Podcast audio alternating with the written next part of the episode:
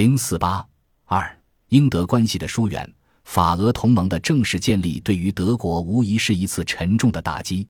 德国的外部安全环境基本上已经变成一盘死棋，不仅发力的杠杆没有了，而且在军事上也开始面对两线作战的现实威胁。但是，当时的德国似乎并没有意识到问题的严重性，还在寄希望于英国加入三国同盟。实际上，法俄同盟的出现恰恰抵消了三国同盟的力量，两大同盟自动地进行相互制约，使欧洲大陆出现了对英国最有利的势力均衡状态。因此，英国对法俄同盟明显乐见其成。就在1891年，法国分舰队访问喀朗施塔德前夕，法国反对与专制主义的俄国结盟的代表人物克莱蒙梭访问英国。在与英国自由党领袖约瑟夫·张伯伦的长谈中，克莱蒙梭要求英国支持法国与德国达成某个协定，以避开法俄同盟。而作为回报，他将推动法国政府给予英国在埃及的行动自由。索尔兹伯里对此明确拒绝。事实上，由于终止俄德在保险条约和签订赫尔果兰桑吉巴尔条约，英德之间的战略需求平衡被完全打破。英国已经开始疏远德国。早在1890年8月，索尔兹伯里就对德国驻英大使哈兹菲尔德提出了警告。有很多反对者提出，德皇对我们的影响太大了。这是一个小小的信号，德国开始感觉到实现英德紧密合作没那么容易。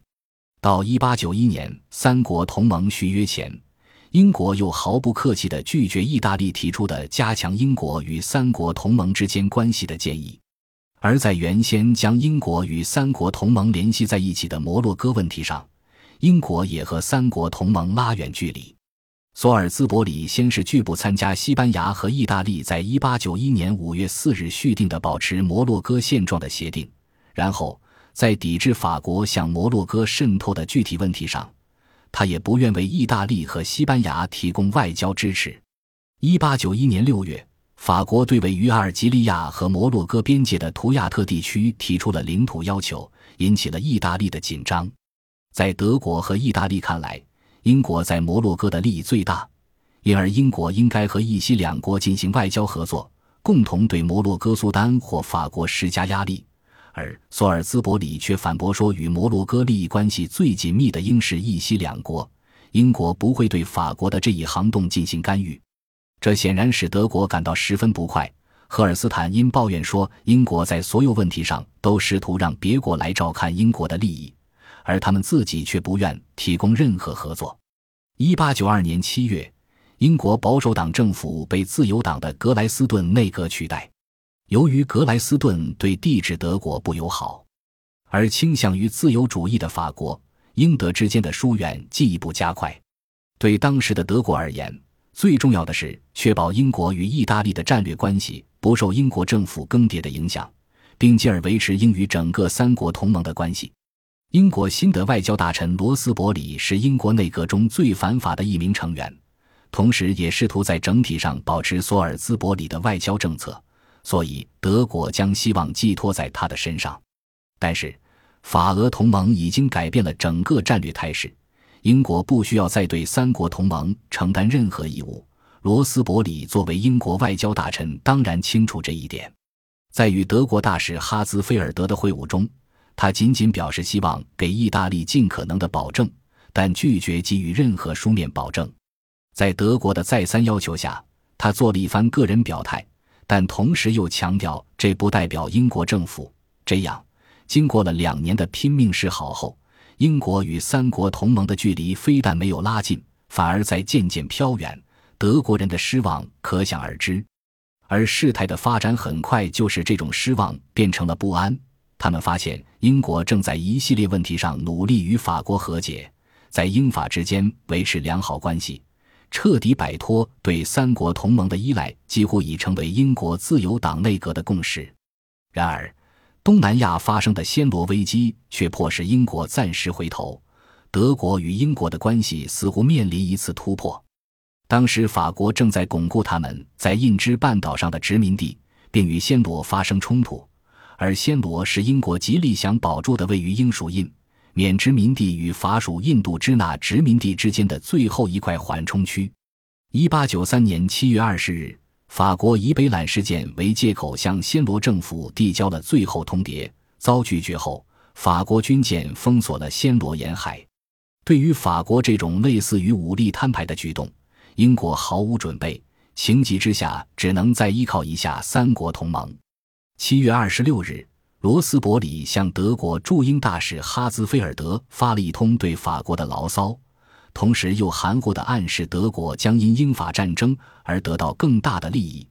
因为这将使三国同盟变为四国同盟。与此同时，英国的报纸也在暗示英国加入三国同盟的可能性，德国因此对英德结盟的前景再度燃起了希望。七月三十日，英国收到一份报告。称法国命令英国战舰撤出暹罗领水，并驶出法国封锁线以外。罗斯伯里相信英法之间的战争已一触即发，立即在当天下午说服女王派遣他的秘书前往考斯觐见德皇，并传达罗斯伯里的一封电报：法国政府要求我国战舰撤出仰光，我已拒绝，请求立即与哈兹菲尔德伯爵在伦敦会谈。在德国看来。这无疑是英国与法国开战前向德国寻求支持的行动。德皇马上宣称，法国是有意选择这个时机发动战争，并表示愿意站在英国一边对法作战。卡普里维也在哈兹菲尔德的报告上写道：“对于我们而言，下一场战争最好由英国战舰打出第一发炮弹开始，这样我们就可以肯定三国同盟将扩大为四国同盟。”但当德国驻英大使馆一等秘书梅特涅第二天到达伦敦时，却得知前一天的报告不实，战争警报已经解除，而英德进一步接近的希望刚刚被重新点燃，马上又熄灭了。这件事对德国的新决策者影响很大，他们认为英国并不是一个可信赖的国家，对英国的态度也开始发生转变。但是到一八九三年下半年。英国暂时又感到需要德国了。一八九三年十月，俄国一支分舰队访问法国军港土伦，受到了法国公众几乎狂热的欢迎。英国发现，法俄同盟虽然是针对德国的，但首当其冲的却是自己。英国驻法大使杜弗林写道：“在法国，对英国的敌意非常强烈而且普遍。我相信，如果战争不可避免。”与英国开战和与德国开战在这里一样受欢迎，而且比较而言，与英国开战危险还小一些。与此同时，又有传说法国政府给了俄国舰队在比赛大的使用权，俄国还准备在东地中海租借一个岛屿作为海军基地，而且准备将整个黑海舰队经海峡驶入地中海。在这种情况下，英国政府决定加强海军以应对法俄威胁。外交大臣罗斯伯里出任英国首相，并立即增拨海军经费。但是，加强海军实力需要时间，而英国此时马上就需要其他国家来分担法俄同盟的压力。以德国为首的三国同盟自然成为英国政府求助的对象。一八九四年一月，已经担任英国首相的罗斯伯里向奥匈表示，要加强英国与三国同盟的合作，以对抗法俄同盟。特别是在黑海海峡问题上抵抗俄国的扩张，他明确告诉奥匈驻英大使：“我向你保证，我决心维持海峡问题的现状，并且我不会因为存在将英国卷入对俄战争的危险而退缩。”另外，他又表示，如果法国介入，那么英国舰队就不足以保卫君士坦丁堡。在这种情况下，我们要求三国同盟的帮助，以设置法国。实际上，这些话是说给德国听的，因为三国同盟中唯一有能力设置法国的就是德国。但此时德国的处境和考虑都要复杂的多。首先，法俄同盟已经建立，德国不得不考虑与英国绑在一起的代价问题。如果要实现英国提出的设置法国，那么德国就要准备进行一场两线战争，而在这场战争中，英国只涉及他舰队的安危。德国则涉及国家的存亡。其次，如果在英国没有承担起任何具体义务的情况下，德国就同意帮助设置法国，英国就完全可以独自决定什么时候采取行动。换言之，英国将支配整个三国同盟。第三，如果没有条约的束缚，英国很可能会像在暹罗危机中那样，一开始十分强硬，但很快就偃旗息鼓。这样就是在后面跟进的三国同盟一下暴露在与法俄同盟冲突的第一线。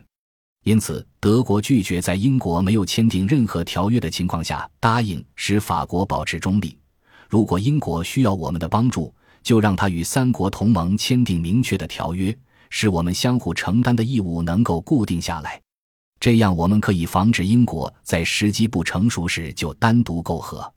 如果这无法达成，德国宁愿保持行动自由。更何况，这时德国已经开始重新重视与俄国的关系。不可能为了获得英国一个没有任何约束力的保证而放弃把俄国与法国拉开的机会。